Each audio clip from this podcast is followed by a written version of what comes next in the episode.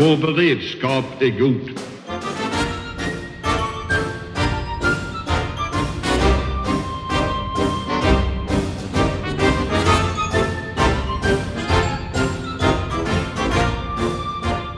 Hej och välkomna till Höjd beredskap, en podd från Aftonbladet Ledare. Och idag så har vi med oss Daniel Bäckström, försvarspolitisk talesperson för Centerpartiet och ledamot i försvarsberedningen. Välkommen! Tack så mycket! Och du sitter just nu i Vickersund, Tveta socken utanför Säffle. Du, Eller uttalar jag det fel nu? Vick, Vickersrud. Vickersrud, okej. Okay. Och eh, sen har vi med oss Annika. Hallå, hallå. Hallå. Från Falbygden. Stämmer. Ja. Och Amanda. Från Malmö. Och jag härifrån Stockholm.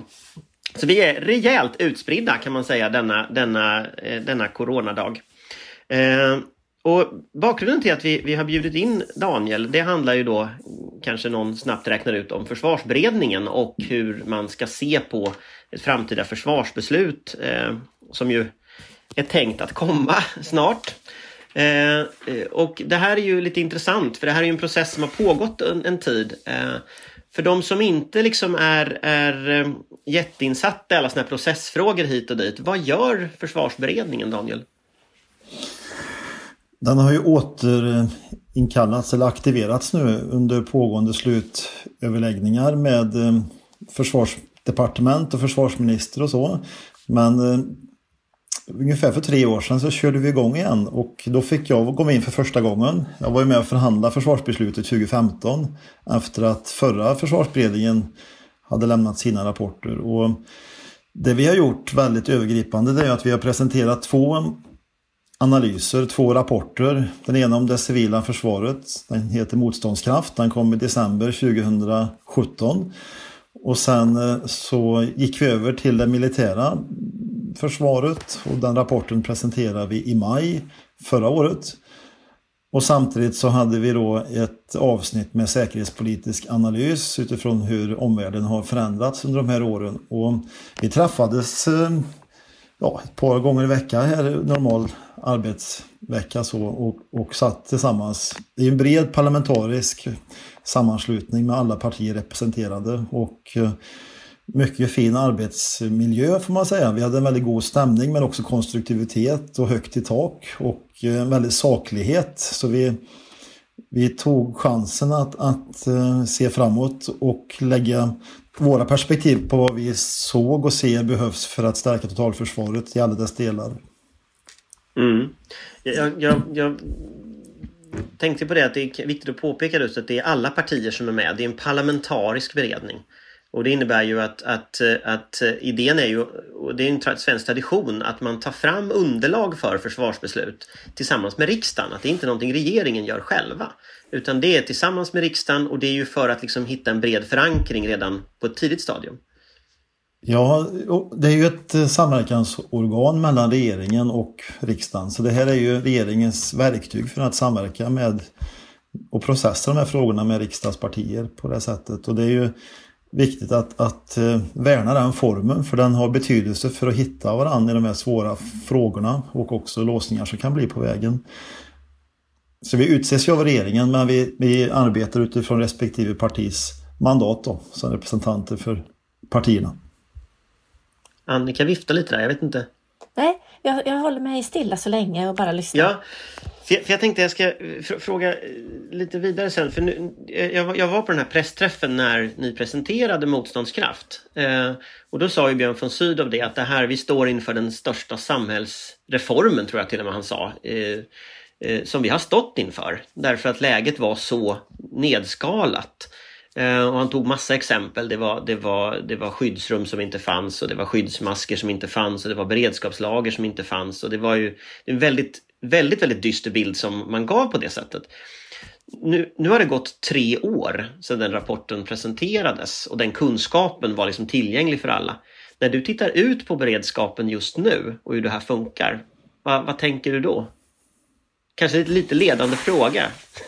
Jo, men jag tycker det är väldigt relevanta frågor för, för det är precis det här det handlar om tycker jag. Eh, vi när vi tog fram förutsättningarna för motståndskraftsrapporten så träffade vi väldigt många eh, myndighetschefer och ledande representanter för de olika områdena som vi bedömde ska ingå i ett, ett eh, utvecklat totalförsvar och också de mandat som bör finnas där. Till exempel läkemedelsansvariga och sjukvårdsansvariga från Socialstyrelsen.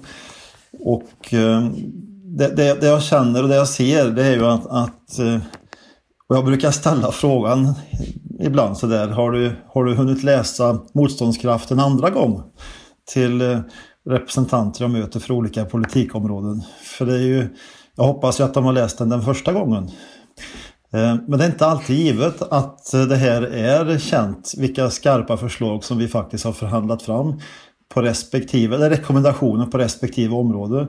För det omfattar ju hela bredden med infrastruktur och med eh, sjukvården, med näringslivsfrågor och så vidare och så vidare. Och, och eh, det, det, är ju, jag tycker att det är ett, ett eh, man, man, kan dra slutsatser utifrån flera stora händelser de senaste åren. Bränderna 2018 var ju ett sådant tillfälle under pågående försvarsberedning på den militära sidan. Men att, att ofta så utvärderar vi och så kommer vi fram till saker som borde ha fungerat efter en stor händelse har hänt. Och, eh, och jag hade ju önskat att det hade varit mycket mer tempo efter december 2017 i, i hur regeringen hade lagt tryck på de här skarpa förslagen så att vi hade kunnat fått mer på plats. Men läget är som det är och eh, jag är glad över att fler nu ser de här frågorna mycket mer Eh, prioriterat och också förstår med insikter om vad stängda gränser i Europa kan få för konsekvenser för varuförsörjningen i vårt land, till exempel. Men om du tittar på de förslagen i motståndskraft, för ni, ni, ni var ju väldigt detaljerade när det gäller eh, krav på upprustning av det civila försvaret. Eh, och det är ju ganska konkreta saker. Om vi tar den här frågan om medicinförsörjningen till exempel. Så det har vi diskuterat i tre år nu, att det inte finns lager. Eh, sjukvårdsmateriel finns det inga lager av heller uppenbarligen, även om det var inskrivet i, i, i krav på regionerna. Eh, men det har inte följts upp av någon.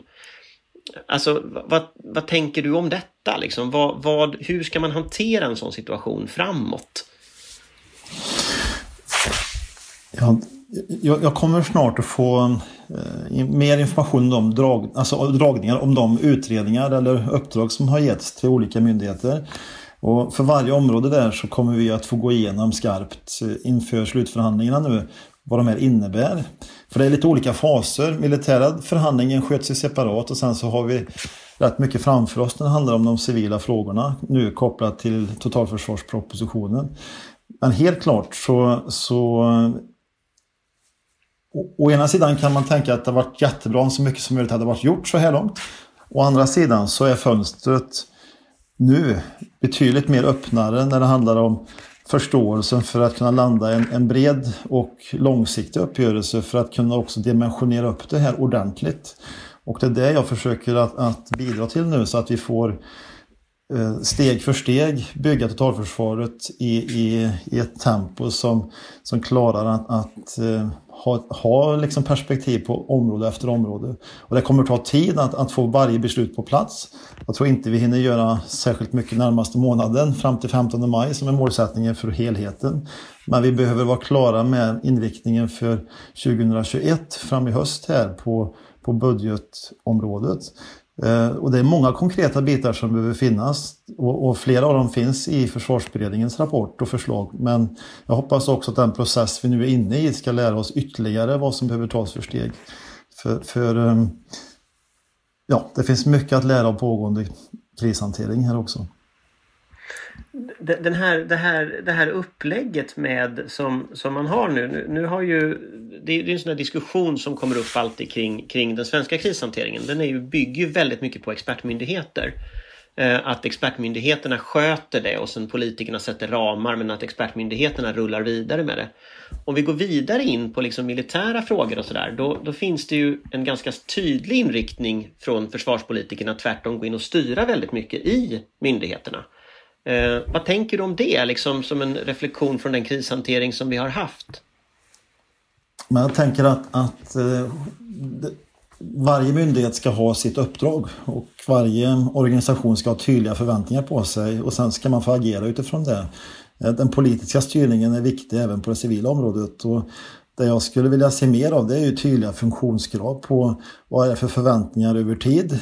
Hur länge ska vi klara av att hantera olika scenarier men också vad som ska kunna hanteras. Och sen, sen måste vi också ha ett fullt förtroende för respektive myndighet. Det är ingen skillnad för mig oavsett om det är civila eller militära delar utan vi är oerhört beroende av att att vi arbetar åt samma håll. Men den politiska styrningen och helheten, alltså förmågan nu att kunna tänka helhet och att se perspektiven eh, högre upp i ett politiskt perspektiv tror jag är centralt. Eh, och det är där vi har ett jobb att göra, att, att, eh, att eh, lyfta de här frågorna så att det blir ännu skarpare i styrningen långsiktigt. Men kan du för, tänka dig ett scenario som, som med Folkhälsomyndigheten att, så att säga, Folkhälsomyndigheten kliver upp på en scen och så säger de nu ska regeringen göra så här och så gör regeringen så. Liksom. Kan du tänka dig ett sådant scenario när det gäller så här, Försvarsmakten eller Ehm, att liksom den relationen mellan myndigheterna, där jag tänker att det här ändrar ju ändå lite eh, liksom relationen mellan politiker och myndigheter. Det är väldigt tydligt att det är Folkhälsomyndighetens kompetens som man utgår från. Liksom. Ja, försvarsutskottet förra veckan hade på plats eh, både Försvarsmakten och FMVs representanter och också MSB. Och vi gick igenom då hur stödet till, till eh, den här krishanteringen ser ut från Försvarsmakten och FMVs sida. Men också MSB gick igenom liksom läget som de såg. Och det är ju oerhört viktigt att vi lyssnar in och, och eh, tar till oss av det som presenteras för de här dragningarna men också vägledande förslag. Sen, sen, eh, sen är det ju så också att, att, att när det handlar om de politiska besluten och inriktningarna så tycker jag att det bör vara en politiskt tydlig prioritering som ligger till grund för fortsatt arbete. Eh, och, och det är dit vi siktar. Men det finns också utmaningar här utifrån hur man ska kunna få resurser att optimeras på olika sätt. Men ingen ny maktbalans där mellan myndigheter och politiker? Jag tycker snarare att vi har, vi har, hittat, vi har hittat väldigt bra och vi har en konstruktivitet och jag tycker att fokuset i försvarspolitiken just nu är ju väldigt konstruktiv och, och, och att vi jobbar brett från i hela politiska perspektivet. Alla är med vid bordet fortfarande i försvarsberedningens arbete och det tycker jag är väldigt positivt. Mm. I den militära försvarsplaneringen så varnar man ju ibland för att generalerna alltid förbereder sig för förra kriget. Eh, hur ser du på risken att detsamma gäller här? Att vi nu får ett väldigt fokus på att förbereda för pandemier och eh, civila kriser? Den är jätteviktig också den frågan. För, för eh, jag kan ha hört någon kommentar under de här senaste veckorna som säger att nu har ju hotbilden förändrats. Jag tror absolut inte det är fallet utan jag tror snarare tvärtom att, att det säkerhetspolitiska läget som vi hade före pandemin bröt ut den har till viss del eh, det är ännu osäkrare nu tycker jag. För, för jag tycker att man bör kunna hantera flera perspektiv samtidigt. Och att att eh, vi ska ju kunna förbereda oss för det mest oväntade. Det är ju det vi får lära oss i de här lägena. Att det vi trodde var eh, fakta som skulle ge, bli, eh, det blev inte riktigt så. Och, och eh, det är helt andra scenarier än vad vi har kunnat se i, i de här termerna. Och det är ju väldigt viktigt då att, att, att inte hamna i, i ett av de här olika scenarierna utan att kunna tänka helhet och också balansera mellan det civila och det militära även framgent. För jag tror att, att i, i spåren av den här pandemin och eh, i alla fall behöver vi vara medvetna om det, att vi behöver vara beredda att kunna hantera händelser längre fram som, som växer fram eller utvecklas som en konsekvens eller konsekvenser av de här händelserna nu. Eh, och en del kan utnyttja läget. Eh, det finns krafter i vår omvärld som som ligger och inväntar, skulle jag tro. Eh, men också hur kampen om resurserna utvecklas är ju väldigt centralt i det här globala perspektivet. Och med tanke på de säkerhetspolitiska konflikter som, och, och konflikter som finns i vårt och Europas närområde sedan tidigare så är ju inte läget mindre stabilt. Är du orolig för att det kommer bli en dragkamp politiskt och ekonomiskt mellan det civila och, och militära försvaret? Eh, den uppgörelse som vi har om den militära delen fram till 2025 den är oerhört viktig att fullfölja. Eh, och sen också målsättningen att eh, kunna växa vidare fram till 2020 och, 20, förlåt, 2030. Där strävar ju vi efter 2, 2 av BNP. Och den målsättningen ligger fast. Därutöver så, så måste vi också kunna landa en rejäl uppgörelse om kraftfulla förstärkningar på den civila delen. Så snarare så ser jag framför mig att vi ska kunna göra både och. Och också att det blir en större helhet efter en sån här tuff prövning. Jag skulle vilja haka på där i, i det här resonemanget och det var mycket intressant Daniel att du tar upp så här tidperspektivet efter 1,5 procent, alltså framåt 2030 och du nämner 2 procent och att det gäller att hålla i det. Kan det ändå inte bli så, eh, tänker jag, att de här underlagen som du nämnde att försvarsberedningen nu ska få dragningar om från de bevakningsansvariga myndigheterna som redovisar gigantiska belopp i vad som behövs nu till den civila sidan. Vi har ett antal utredningar som fortsätter efter det att inriktningspropositionen, alltså försvarsbeslutet till hösten, är färdigt inom civilt försvar. Ledning, samordning, sjukvården, hälso och sjukvårdens beredskap och så, tunga pusselbitar framåt. De kommer liksom senare. Kan det då inte ändå bli så att den där fortsättningen mot 2% att det kommer riktas mot bakgrund av vad vi nu ser och mot bakgrund av de här underlagen som kommer blottlägga eh, de investeringsbehov som finns, att det kommer vara en tyngdpunkt mot den civila sidan. Eller har du fortsatt optimism kring att man faktiskt nallar på andra politikområden för att finansiera säkerhet i vid bemärkelse? Mm. Den där är ju svår att besvara egentligen just nu. Men jag, kan, jag har en tanke om det och det är Å ena sidan så kommer ju den samlade ekonomin vara väldigt hårt prövad. Och konjunkturläget är, är ännu inte... Alltså vart det tar vägen vet vi ännu inte riktigt. Men, men det kan ju bli betydligt tuffare förutsättningar än vad vi hade efter 2008 års finanskris. Det är det ena perspektivet och att det i sig kan vara ett argument från olika som håller i pengarna. Att, att det här blir svårt på olika sätt. Eh, Å andra sidan så, så är det ju också just nu som det skapas möjligheter att kunna investera och göra åtgärder eh, för att få fart både på efterfrågan men också samtidigt då kunna bygga samhället starkare. Eh, vi har ju haft pandemier förut och eh, jag hoppas att insikten nu är att det kan hända igen även fast inte folk har trott att det var i närtid. Eh, och, och, och det är likadant på övriga riskbedömningar att att då få med de här perspektiven, att göra saker utifrån ett totalförsvarsperspektiv. Hela omställningsarbetet ska genomföras fram till 2030 på energisidan. Det är ett centralt område för att minska sårbarheterna och öka vår försörjningsgrad i Sverige av nödvändiga insatsvaror som bränslen är. Till exempel. Och kan man hitta de här win-win projekten och också utveckla den gröna näringen på landsbygden, vilket samtidigt ger jobb så, så, skapar det också en ökad motståndskraft. Man kan ta område efter område för att se vad, vad är det för, för um, positiva effekter vi får för samhällsutveckling och också kan möta och stärka arbetsmarknad och, och näringsliv i detta läget. Men jag vet inte exakt hur, hur det kommer bli men, men vi, måste, vi måste orka hålla både det långsiktiga och kortsiktiga perspektivet här. Eh, och jag, och jag har ställt också frågor om det är, väl, det är väl rimligt nu med tanke på att vi har precis varit igenom en rätt så fin konjunkturperiod och högkonjunktur och så. Att det också skapas affärsmöjligheter att göra riktade försvarsindustrisatsningar till exempel. Eller för att stärka vår totalförsvarsförmåga.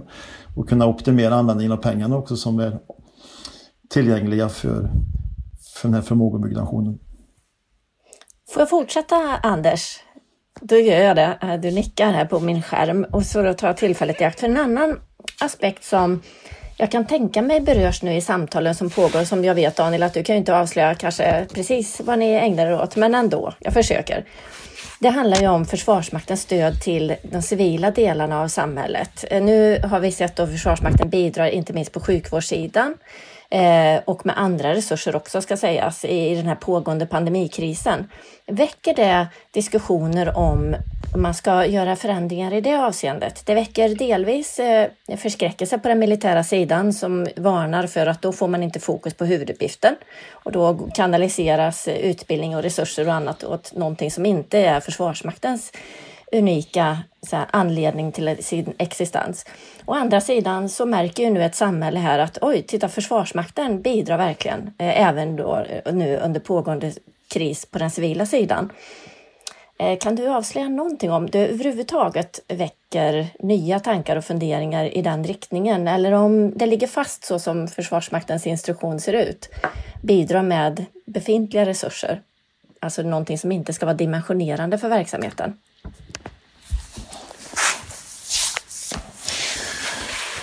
Ja, i, eh, jag, jag, jag sitter ju hemma nu och eh, ute i bäcken här så rinner det inte särskilt mycket vatten.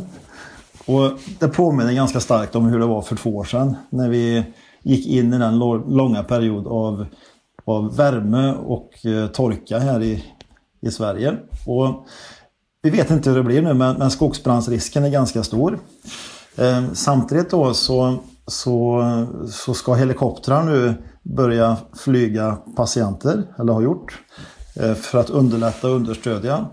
Eh, det kan ju vara så att, att det är flera helikoptrar som behöver användas i olika krishanteringar, till exempel skogsbränder de närmaste månaderna. Det sätter liksom fokus på de här dimensioneringsaspekterna och, och hur vi på, på, olika sätt ska kunna ha resurser att, att hantera saker samtidigt. Eh, men, men den grundläggande inriktningen har vi inte, eller diskuterar vi ju inte, utan det är ju väpnat angrepp som ska vara ledstjärna och också huvuduppdrag för dimensioneringen av Försvarsmakten. Däremot så är det ju jätteviktigt att, att, eh, att, att se i ett totalförsvarsperspektiv hur vi ska kunna klara detta tillsammans i de olika prövningarna som vi står i. Och då, då måste man också våga hitta nya lösningar praktiskt och det tror jag också är viktigt för myndigheterna själva att processa för att hitta de här optimerade lösningarna och flexibla. Bränsletillförsel är en sån grej. Hur ska vi rigga logistiken? För vi, vi behöver ju utveckla den på många sätt. Eh, civilt, militärt, tillgången till bränslen runt om i hela landet. Och för mig som centerpartist är ju hela landet-perspektivet centralt. Så att kunna ha en decentraliserad struktur så att det är lättillgängligt på olika sätt. Såväl i kriser som i högre beredskap. Och här behöver vi jobba tillsammans. Man kan hänga på lite tänkte jag det här med ekonomin som Annika var inne på med, med fördelningen här. Eh, alltså det finns ju diskussioner kring eh, om man tänker mål för det civila försvaret. Nu, nu är ju liksom totalförsvar hela samhället så att säga så det blir ju knepigt att prata i de termerna kanske. Men om man tittar på just de myndigheter som har inriktning på det civila försvaret eh, Eh, och jag jämför med Finland då. Eh, Alltså skulle du kunna tänka dig att man sätter upp motsvarande 2% mål fast inte på 2% för liksom uppbyggnaden av till exempel den typen av förmåga som man har med beredskapslager. Det fanns historiskt en sån, en sån, en sån myndighet i Sverige eh, som ju avvecklades när vi avvecklade allt annat som hette Överstyrelsen för ekonomisk beredskap. Som ju hade extremt tydliga direktiv för hur man hanterade ekonomin i kriser. Eh, också utifrån målsättningen, lite det som faktiskt händer nu, att man blev avspärrad. Eh, och det här är någonting ni lyfter i rapporten. Eh, mm. Men däremot så är det ju inte liksom siffersatt på det sättet. Vad, vad, skulle du säga är liksom, för nu säger ju alla det här i tidningarna, det läser man ju överallt, vi borde göra som i Finland. Så eh, och, och, sen är det väl inte helt sant att de har kopierat våra system från kalla kriget bara, de har ju utvecklat dem också så det är ju liksom mm. inte riktigt, inte riktigt hela sanningen. Men om man skulle vilja ha ett sånt civilförsvar där liksom regeringen kan säga nu öppnar vi beredskapslagren och så faktiskt finns det saker i dem. Vad är det för nivåer vi pratar om, tror du? Det här är ju jättecentralt och, och exakta nivåer har inte jag landat i än. Eh, men att det behöver finnas ett tydligt system för det här, det är, det är ju såklart tycker jag. Och, och eh, den finska modellen är, är, riktigt bra och vi har ju varit och besökt dem och eh, vi kommer att försöka nu landa... Det är ju vår gamla modell som de har ja, kopierat. Precis, precis. Vilket ju är lite Amen. småirriterande kan man ju tycka ja. så här.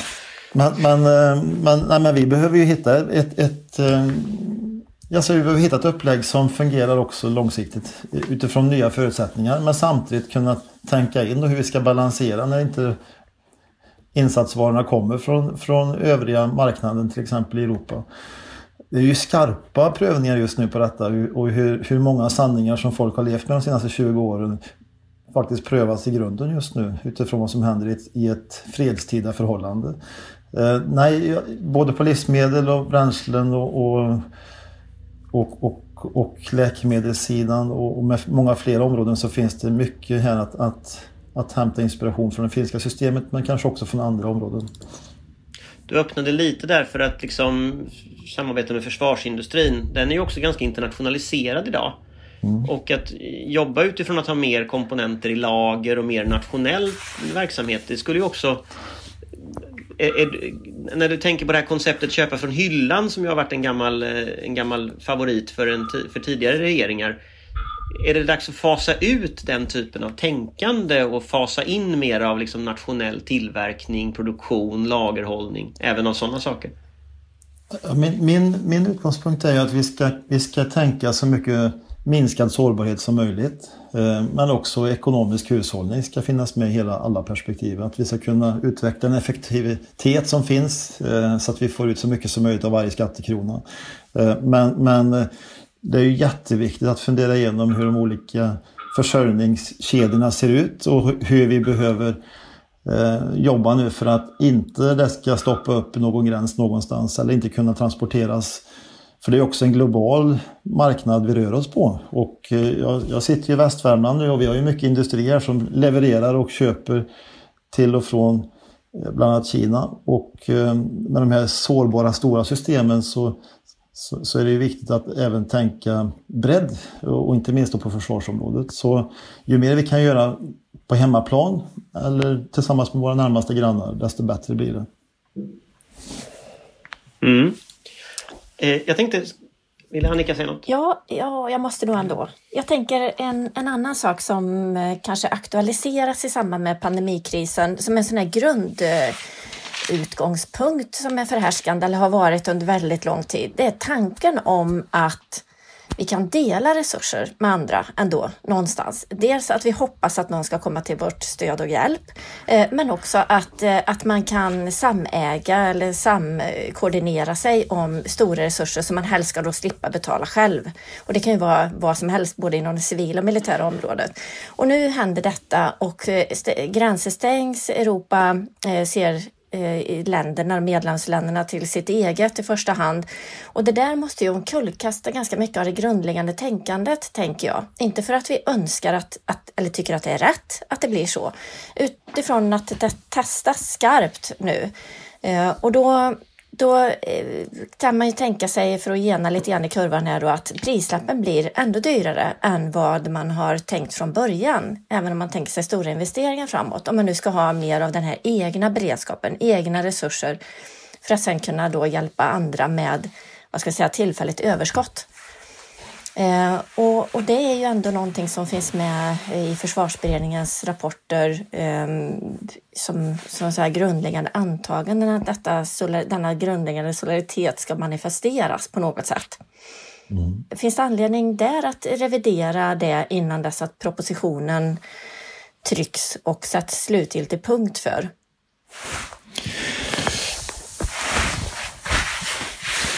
Ehm, det här, det här är ju ett sånt här område som, som eh, kräver rätt mycket analys nu framåt för att hitta dem. Alltså det skulle vara önskvärt att se de praktiska perspektiven på det här. Hur det ska fungera i praktiken innan man liksom sätter ett politiskt eh, konfirmerande för, för fem år framåt eller tio år framåt. Utan, utan det här måste ju... Det här är ett sånt område som jag vill eh, studera mycket djupare och mer Eh, och det kan vara ett exempel på en sån fråga som får leva parallellt med att man har tagit en princip om inriktningen i en proposition eller i ett riksdagsbeslut. Men som vi sen också följer upp ytterligare för att hamna rätt. För, för eh, det har ju också lite grann att göra med hur andra länder tänker i de här frågorna. Eh, och sen också hur vi ska öka insikterna på hemmaplan, lokalt, regionalt och nationellt i varje politikområde. För Även fast vi har påtalat vikten av att, att eh, bygga beredskapslager, att eh, regionerna ska utveckla sitt arbete där i den offentliga verksamheten redan 2017, så, så är det en så slimmad eh, daglig verksamhet. Och eh, ekonomiskt sett så har ju många redan haft tufft att lägga budget för det här året. Och, och det kommer bli än kämpigare inför nästa år utifrån helhetsläget. Och då, då, då måste vi från statens sida eh, fundera igenom hur vi ska tydliggöra förväntningarna men också på vilket sätt det ska finansieras. Om, man blickar lite framåt. Eh, det där kommer ju vara en viktig del, hela pooling and sharing eller smart defense eller vad vi nu vill, vill ha då. Alltså det kommer ju att bli knepigt att lösa det där med Frankrike som beslagtar folks masker i gränsen och sånt. Eh, Eh, det, det, det, är klart att kan man inte lita på den typen av saker kan man då lita i en militär situation? Det är, det är ett uppenbart problem. Liksom. Men om vi blickar lite framåt. Eh, försvarsberedningen levererade ju sin, sin eh, värnkraft och var väl inte helt överens om finansieringen där på slutet. Eh, sen kan vi, har vi diskuterat det tidigare i den här podden lite vad som egentligen hände där. Men, men sen hände ju det här med att man var lite oöverens om eh, hur mycket pengar det här egentligen skulle kosta. Och nu har vi då återstartat försvarsberedningen eh, i syfte att blicka framåt och i syfte att enas kring ett nytt försvarsbeslut. Och det här var ju krav från eh, oppositionen i första hand eh, som, som det här skedde. Eh, och det är väl mycket som i alla fall när man tittar på det utifrån så upplever man ju att försvarsdepartementet lite backar in i den här situationen. Men nu är man där. Eh, kan du ge oss lite insikt i vad det var som egentligen hände där men när man kom fram till helt olika kostnader för det som försvarsberedningen hade kommit fram till och sådär?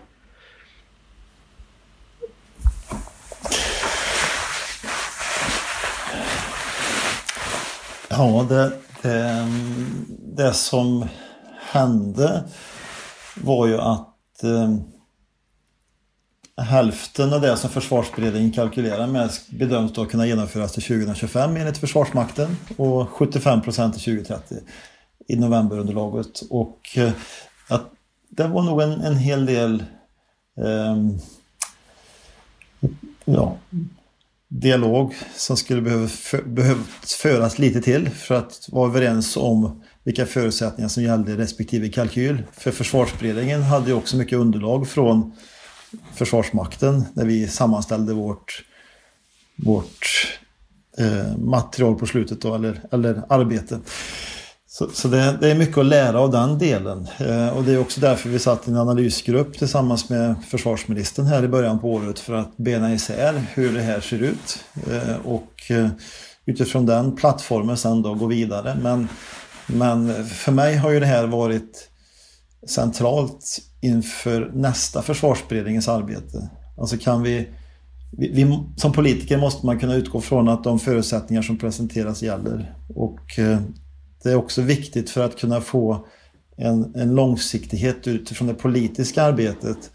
Att, att, att veta att de förutsättningar vi diskuterar utifrån håller även nästa månad, nästa år och om, om möjligt så långt som möjligt. Annars får man då komplettera och, och justera. För det är svårt annars att, att... Ja, det, det, det, det utesluter jag. Det, det är inte min sak att bedöma. Men, men, eh, men eh, jag hade ju önskat att det här inte hade varit läget. För det är så oerhört mycket arbete som har lagts ner i försvarsberedningens arbete. Och också värdefullt i den här tiden. Och då, då vill vi ju att det ska vara så 100% träffsäkerhet som möjligt, både i analyser och slutsatser. Så inför framtiden framåt, ah, förlåt, arbetet framåt så är ju det här en fråga att ha med sig i bakhuvudet. Så att man säkerställer att det inte händer igen. Jag skulle vilja ställa en så här sportjournalistfråga här. Hur, hur känns det? Du pratade i början av avsnittet om hur god stämning och liksom hur, hur gott samarbete beredningen hade och det har vi hört från fler håll. Och sen blir det då först oenighet eh, mellan partierna om finansiering och sen det här eh, debaclet får man väl ändå kalla det med eh, vem som har räknat rätt på vad och sådär. Hur, hur, vad hände med den goda stämningen? Hur känns det nu? Alltså, stämningen är fortsatt god. Eh, men eh, jag försöker bidra med att det ska vara så sakligt, rätt och tydligt som möjligt. Eh, och det gör också att fokuset behöver utvecklas. Och, och om jag upplever att inte engagemanget är hundraprocentigt för att en sak ska göras, då påverkar det givetvis stämningen vid bordet och också förhandlingsförutsättningarna. Men så här långt så tycker jag att det är en god stämning och en vilja av att hitta en uppgörelse. Men, men jag har ju förväntningar om att, att eh, det ska vara ett helhjärtat engagemang för både det militära och det civila försvarets återuppbyggnad. Och eh, om det skulle vara så att jag inte möter det då, då, då, då blir det ett lite annat tonläge från min sida. Du Daniel, det där är ju väldigt spännande med tanke på att du just har berättat, du, du säger 5 maj, då ska ni vara klara enligt... Eh, ja, 15. 15 maj. Eh, och du säger också då att eh, eh, den här framtiden i den civila delen, framtiden för det civila försvaret och de delarna i proppen eh, kommer dragningarna nu framåt. Det är inte mycket tid för det. Och jag anar, och du får rätta mig om jag har fel, att där finns det lite frustration ändå. Och andra kollegor till dig har också uttryckt att det finns liksom ingen ordnad process just för det civila försvaret då, när vi pratar framtid och inriktningsbeslut som sagt kort tid, eh, enorma belopp, stora underlag som har kommit in till regeringskansliet som ni nu då uppenbarligen ska liksom få ta del av eh, analysen av den delen och 15 ska ni vara klara. Blir det en proposition till hösten så med totalförsvarsomtag så som vi alla hoppas på runt om er i beredningen och regeringskansliet? Ja, planen är ju att, att det ska bli det och att den ska ha bägge perspektiven med sig. Men också en säkerhetspolitisk eh, aspekt. Hur vi ska formulera de bitarna är viktigt att det finns med. Eh, men det är, det är parallella olika processer. Utan att gå in i detaljerna här så är det ju, är det ju så att den militära eh, dialogen pågår i ett sammanhang och sen så kommer ju mycket att ske inför budgetarbetet. Eh, 2021 skulle jag tro när det handlar om civila delen eftersom det är så mycket som, som, eh, som har legat i utredningar och också har andra tidshorisonter för när det ska presenteras. Så det blir lite, det blir lite grann pågående arbete under själva propositionsframställan. Eh, och så får vi då definiera, tror jag, vad som finns med där, eller regeringen får göra det och sen så får man vara tydlig med vad som bör åtgärdas i olika uppdrag därefter. Ja. Jag tänkte att man skulle titta, titta lite på hur ni ska jobba framöver nu här. Eh, för skillnaden mellan de här två underlagen, eh, eller skillnaden om man ska säga det som, det som Försvarsmakten säger sig behöva för att uppfylla beredningens ambition, eh, det var väl 46 miljarder till, så det är ganska mycket pengar som det handlar om om man tittar framåt nu då. Eh, hur mycket av den här ambitionsnivån som ni slog fast i försvarsberedningen kan vi förvänta oss faktiskt kommer att inträffa? Skulle du säga? Jag kan inte i dagsläget ge en bild av det. Okej. Okay. För det blir ju den intressanta frågan framåt blir ju lite hur, hur mycket man, man tänker sig av det som, som ni, ni gjorde som analys. Men om man stannar vid analysen då, om man inte tar de 46 miljarderna. Eh, hur mycket av liksom, den här analysen tror du får genomslag i eh, totalförsvaret? Om man tittar både civilt och militärt, alltså helheten. Eh, för det kan ju ha olika budgetnivåer. Men liksom synsättet att någon slags totalförsvar ska återupprättas ändå i, i så. Millions of people have lost weight with personalized plans from Noom. Like Evan, who can't stand salads and still lost 50 pounds. Salads, generally, for most people, are the easy button, right? For me, that wasn't an option. I never really was a salad guy. That's just not who I am. But Noom worked for me. Get your personalized plan today at Noom.com. Real Noom user compensated to provide their story. In four weeks, the typical Noom user can expect to lose one to two pounds per week. Individual results may vary.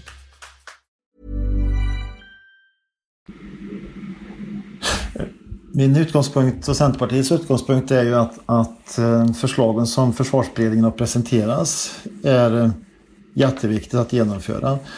Och sen får vi då eh, under den här slutfasen nu landa på vilket sätt och vilken tidsaspekt det handlar om och också då hur det ska finansieras. Men även den frågan är svår att, att, att säga någon, någon andel just nu för min del utan nu, nu är det fullt fokus på att så mycket som möjligt ska kunna, kunna komma i funktion här.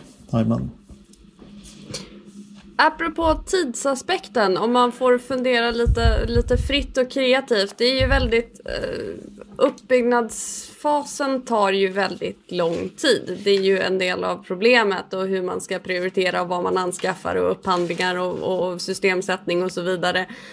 Är det rimligt att i det här läget fortsatt jobba med de här fem års inriktningsperioderna? eller bör man fundera på att ha ett, ett längre perspektiv? Eller hade det bara ställt till det ännu mer i liksom det politiska Jag tycker att det är eh, centralt om man kan få till längre perspektiv. Ju, ju mer vi kan vara klara med tidigt desto lättare är det att genomföra det så, så kostnadseffektivt och så ändamålsenligt som möjligt. Eh, och, och, det här med löpande är ju viktigt då att, att, få med. Perspektiven efter 2025 är ju centrala för mig eftersom mycket ska ju, ska ju beställas eh, och, och struktureras och så här. Och, och när 2030 är ett viktigt eh, tidsperspektiv men även åren därefter. Ehm, och, och, och, samtidigt då att kunna få det här politiska systemet att att börja leverera närtid. Det, det är ju det, är det jag ser som en utmaning att, att eh, det är väldigt mycket som är reglerat kopplat till budgetåret. Och, och, och, det är en risk om saker stannar av av olika budgettekniska skäl som, borde, som kommer att skulle, skulle behöva göras året därefter. Um, så det finns en hel del att jobba med här så att det blir så funktionellt och lätt att planera som möjligt. Um, Sen, sen, sen sker det förändringar och omvärldsläget som vi nu är mitt uppe i gör ju att förutsättningar också påverkas. Men det här är ju så grundläggande frågor för vårt rikes legitimitet och suveränitet och ja, säkerheten överlag här. Och då hoppas jag nu verkligen att det här ska, som vi är inne i ska bidra till att, att vi också får ett tydligare perspektiv på, på på hur vi ska dra de här frågorna så att vi får det vi behöver. Men var är det det bromsar upp då? Därför att de flesta verkar ju ändå hålla med om att det vore bra med ett längre perspektiv. Ändå håller vi fortfarande på att diskutera hur det egentligen blir med nu perioden fram till 2025. Hur, hur kommer man härifrån och dit? Hur får man till ett längre perspektivplanering på den politiska arenan? Jag lyfte i debatten här för några veckor sedan om försvarsfrågor i riksdagen om att vi behöver ju också eh, lyfta aspekterna kring hur vi taktar upp mot 2030. Det, det är ett sätt att göra det på, att, att vara mer konkreta i åren efter 25 i den här kommande inriktningen nu. Det är en del. Um, ja.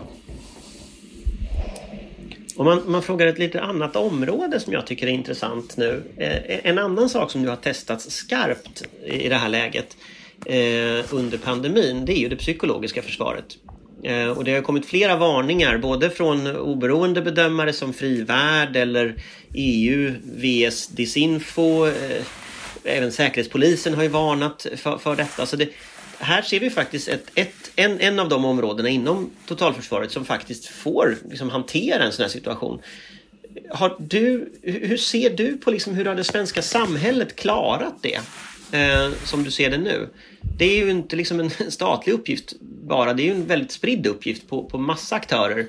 Eh, så. Och vi är mitt i fasen här att man ska, man ska bilda en ny myndighet. Beställningen i alla fall att bilda en ny myndighet om psykologiskt försvar igen. Eh, nu ligger ju det här ansvaret på MSB som är huvudansvariga men sen har ju alla ansvar naturligtvis för sina områden. Liksom. Men hur tänker du på det? Hur, hur, tycker du det har funkat? Min bild är att, att det, det, har fungerat det har fungerat bra tycker jag. Eh, även man har varit öppen med både utmaningarna och, och, eh, och, och eftersträvat så tydlig och återkommande information som möjligt på olika sätt. Eh, men det känns ju som att, att den bild i alla fall jag får när man följer rent mediemässigt och så här, det är ju att många är medvetna om vilket sårbart läge det också är utifrån hur, hur desinformation och annat kan spridas i våra system. Och det tycker jag är positivt att, att folk tar det på allvar. Sen, går det ju, sen har inte jag helhetsbilden riktigt här för att kunna göra en, en, en, en, en rejäl avdömning för hur vi ligger till och hur det borde vara. Men, men jag hoppas att vi kan få mer insikter om det löpande här. Jo, för, för det, det, tycker jag också. Det är ju intressant att höra vad du tycker också hur, hur media har hanterat den typen av eh, källuppgifter och sånt som... Det har ju cirkulerat ganska mycket konstiga saker om man ska vara ärlig och sociala medier är ju, blir ju värre och värre, upplever jag det i alla fall. Att det är mer och mer desinformation och mer och mer sånt som ser aktivt ut som att någon försöker sprida RT som källa. Alltså det, det är den typen av... Det är väldigt upp, öppet liksom. Eh, vad, vad tänker du liksom om hur media har hanterat den här situationen. Det är intressant att höra. Liksom. Jag upplever att det har varit, att den varit bra hanterat så här långt. Men, men, eh, vi kommer säkert att få se rapporter om detta så småningom som visar helheten på ett djupare sätt. Och här är också en begränsning från min sida när man rör sig i olika sammanhang eh, och, och hur mycket man eh, möter på olika sätt i den här tiden. Där får vi hjälpas åt tillsammans också för att skapa en god helhetsbild. Eh, för det här är ju absolut ett av de grundläggande områdena att, att ha med sig nu när man funderar på hur dimensionering ska se ut för att möta den här typen av, av påverkansarbete och, och eh, också undergrävande spridningseffekter och så. Så det, det, det, är helt klart en central fråga att ha fokus på men jag kan inte ge liksom en Nej, jag var mest ute efter din egen... Bara din, ja, är ju mitt ja. i en pågående process. Liksom. Men, men jag upplever att, att engagemanget finns för att, att uh, hela tiden säkra att det är så korrekt information som sprids som möjligt. Men när det uppdagas att det inte är det så är det också viktigt då att, att de lyfter det, vilket jag har upplevt så här långt. Vi får alla se fram emot att eh, utredningen som tittar på eh, den här myndigheten den är klar 31 maj så att i närtid så har vi i alla fall det förslaget. Men jag tänkte passa på att ta upp en sak som jag tycker är mycket intressant i dessa tider som eh, vi kunde läsa i försvarsberedningens första rapport, alltså motståndskraft. Och det var resonemangen om sjukvårdens vikt för försvarsvilja. Det vill säga krigs att det fungerar, för det hade en koppling, och nu gör jag det lite enkelt för mig här, det var långa beskrivningar och, och liksom ganska detaljerad nivå på, på även detta område i motståndskraft. Hur centralt detta är för just försvarsvilja, att sjukvård fungerar och krigssjukvård då naturligtvis i det civila försvarets perspektiv. Det tänker jag på idag när vi har en pandemihantering som väldigt mycket regleras utifrån sjukvårdens kapacitet. Det vill säga att vi vidtar åtgärder för att sjukvården ska liksom kunna hantera. Men också tänker jag, här finns det ju kopplingar till människors följsamhet gentemot myndigheternas rekommendationer. För är rekommendationen att nu ska vi försöka släppa upp ekonomin igen, så tror jag att det avgörs väldigt mycket av om man tror att man får en plats på IVA eller inte. Alltså vilka risker man är beredd att ta. Eh, och jag vet inte riktigt hur jag ska få till en fråga Daniel just på detta område. Möjligen så ger jag dig chansen då att understryka just beredningens intressanta resonemang i, i den delen och kanske också blir en fråga om eh, om ni får in detta i försvarsinriktningspropositionen nu utifrån de här pandemierfarenheterna utan att vi nu ska förbereda oss bara för dem.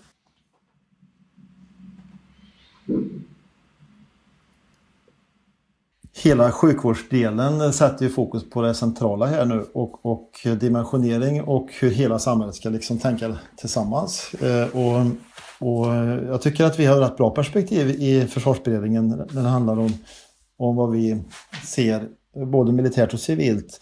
Men, men helt klart så, så är, ju, är ju det här en begränsad resurs i dagsläget som måste utökas både på, på den militära sidan men också få med fler Ehm, ja, hur ska vi orka få bygga ut den civila sjukvården så att vi, vi har backup och redundans och, och minskad sårbarhet i ett läge efter många års neddragningar. Den är ju oerhört viktig den frågan, hur vi ska utveckla sjukvården just nu. För, för det, här, det här sätter ju verkligen fingret på, eller, eller fokus på den, vad det handlar om. Vad har vi för uthållighet totalt sett och hur länge? Eh, och, och, när man då ser en civil händelse som är riktigt tuff och allvarlig och en prövning utan dess like i efterkrigstid så visar det ändå att det går väldigt snabbt tills vi når gränserna för vad vi orkar ytterligare. Eh, ja, nej men om man, man tänker liksom, om man tittar lite framåt nu. Eh, för nu, nu kommer det att se en, ett, eh, förhoppningsvis en inriktningsproposition till hösten. Vi kommer att se en relativt, tror jag i alla fall, snabb uppbyggnad både av, av, eh, av eh, så här, sjukvårdsresurser som, som vi kommer att kunna ha ändå kvar sen. Eh, vi kommer säkert att ha en, en, helt annan diskussion när det gäller försörjningsberedskap och, och, och, lagerhållning av mediciner och sånt. Alltså alla de här sakerna som gör att vi, vi förbereder oss för nästa pandemi. Så om några år så kommer vi vara fenomenala på att hantera pandemier. Vad tänker du att vi ska göra för att var fenomenala på det oväntade? Eh, för det är den här frågan vi återkommer till som vi inledde den här med, hur vi utkämpar hur, hur vi undviker att utkämpa så att säga, samma krig nästa gång, hur vi förbereder oss för den förra liksom, konflikten. Hur, gör, hur ska politiken liksom, hantera detta så att man kan planera för det oväntade, tänker du, framöver? Jag brukar tänka så här att, att, eh, när jag var kommunpolitiker, jag började räddningstjänstfrågorna för en drygt ja, det är 25 år sedan nu. Eh, och så följde jag hela den utvecklingen att ja, det brinner inte så mycket här, vi, vi kan ta bort heltidskåren. Och så avvecklar vi någon deltidskår. Det var en hel del kommuner som gjorde det. Och så lärde man sig med tiden att, att det här ökar bara sårbarheterna. Eh, vi gjorde så att vi avvecklade inte heltidskåren i Säffle. Däremot gjorde en, en annan del, omstrukturering. Men jag brukar ha med mig de perspektiven att, att eh, det handlar verkligen inte om att kunna hoppa över något område utan vi måste tänka beredskap i alla dess delar.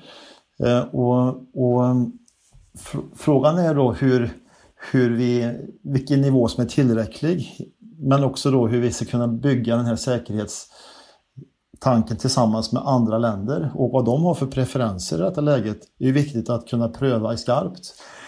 Eh, och, och då, så jag tänker att, att det är centralt nu att verkligen ransaka och ompröva principer som har varit rådande de senaste 20-25 åren i det här strategiska annorlunda läget under 90-talet och början på 2000-talet för att kunna uppdatera från nuläget. Vad är det vi verkligen behöver kunna ha beredskap att hantera för olika skeenden? För skogsbränderna lärde oss väldigt mycket. Det var underdimensionerat i många delar i räddningstjänsterna runt om i Sverige. Och vi saknade tillräckligt med system för att samarbeta och optimera användningen av resurserna.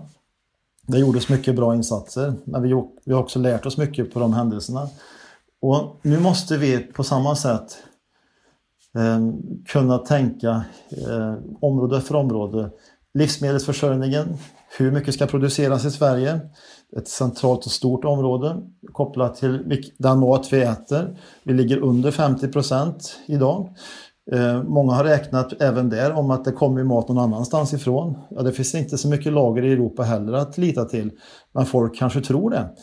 Eh, och det är den typen av område vi behöver bocka av för att, för att bygga uthållighet men också bygg, minska sårbarheterna från omvärlden. Eh, sen, sen behöver vi också stärka kunskap och förståelse för de här frågorna i hela det här landet. Jag, tänk, jag tänker på så många som nu har, har intresse för totalförsvarsfrågor och börjar få intresse. Nu är det ett ypperligt tillfälle att, att kommunicera och, och entusiasmera och, och stärka ledarskapet. För jag tror att det är möjligt, om man har detta naturligt i sig, att kunna klara utan att att ställa för många områden mot varandra. För det går att, att optimera om man får in det naturligt i befintliga processer i alla samhällsområden. Det där är, Daniel, jag måste eh, haka in där, därför att det handlar väl kanske lite grann, vi som är i kris, krig och eländesbranschen, vi har det här perspektivet på något sätt under huden, hela tiden tänker beredskap eh, mot sårbarhet och så. Men är det en samhällsplaneringsfråga? Är det det som är nästa steg? Det vill säga att man, in, att man vidgar den här kretsen, att man implementerar och vaccinerar hela samhällskroppen i ett beredskapstänkande i vid bemärkelse då. Bara ta ett exempel. Alla utredningar, statliga utredningar, de har ett batteri av skallredovisningskrav. Det handlar om eh, vad får det för ekonomiska konsekvenser, vad får det för konsekvenser för företagandet och, och alla möjliga andra aspekter. Ska det vara en sån sak som man till exempel ser till så att det är också ett skallkrav att redovisa vilka konsekvenser det ger för beredskapen eh, eller för en, en motståndskraft eller hur man nu vill uttrycka det. Bara ett av många exempel på hur man kan tänka lite vidare. Ja, jag tycker det bör, vi, vi behöver hitta mekanismer som möjliggör det så att det hela tiden är levande. För risken är att det här dyker så kommer nästa utmaning som tar fokus. Och, och det, är väl, det är väl det svenskarna behöver, behöver jobba med, att inte ta en kris i taget eller en fråga i taget. Vi blir väldigt fokuserade på ett område, sen så kommer nästa. Och då, då måste vi också ta tag i det som inte fungerade i förra utmaning. Nej, då, jag tycker det är helt rimligt att, att uh, diskutera de termerna så att det här att man får mekanismer i beslutssteg men också i den operativa dagliga verksamheten så att man kan i förvaltningsarbete och utvecklingsarbete lokalt och nationellt och regionalt liksom tänker detta naturligt. Då tror jag vi kommer mycket längre. Och, och om ledarskapet genomsyras och, och, känner, och brinner för det här, då, då, då kommer det här att lyfta mycket, mycket lättare än om det är motkrafter i det. Eh, och, och här har vi en del att jobba med fortfarande, men jag tycker det finns mycket positivt att ta vara på och att det finns en vilja nu som har uttryckts även från de som normalt sett inte jobbar med försvar och säkerhet, men att de också ser kopplingarna. För eh, att, att, eh, att kunna göra en satsning på till exempel omställning utifrån ett försvarsperspektiv, det kan ju entusiasmera också andra beslutsfattare som normalt jobbar med andra frågor. Tack för att du kom hit. Tack så mycket. Tack. tack, tack. Hej, hej.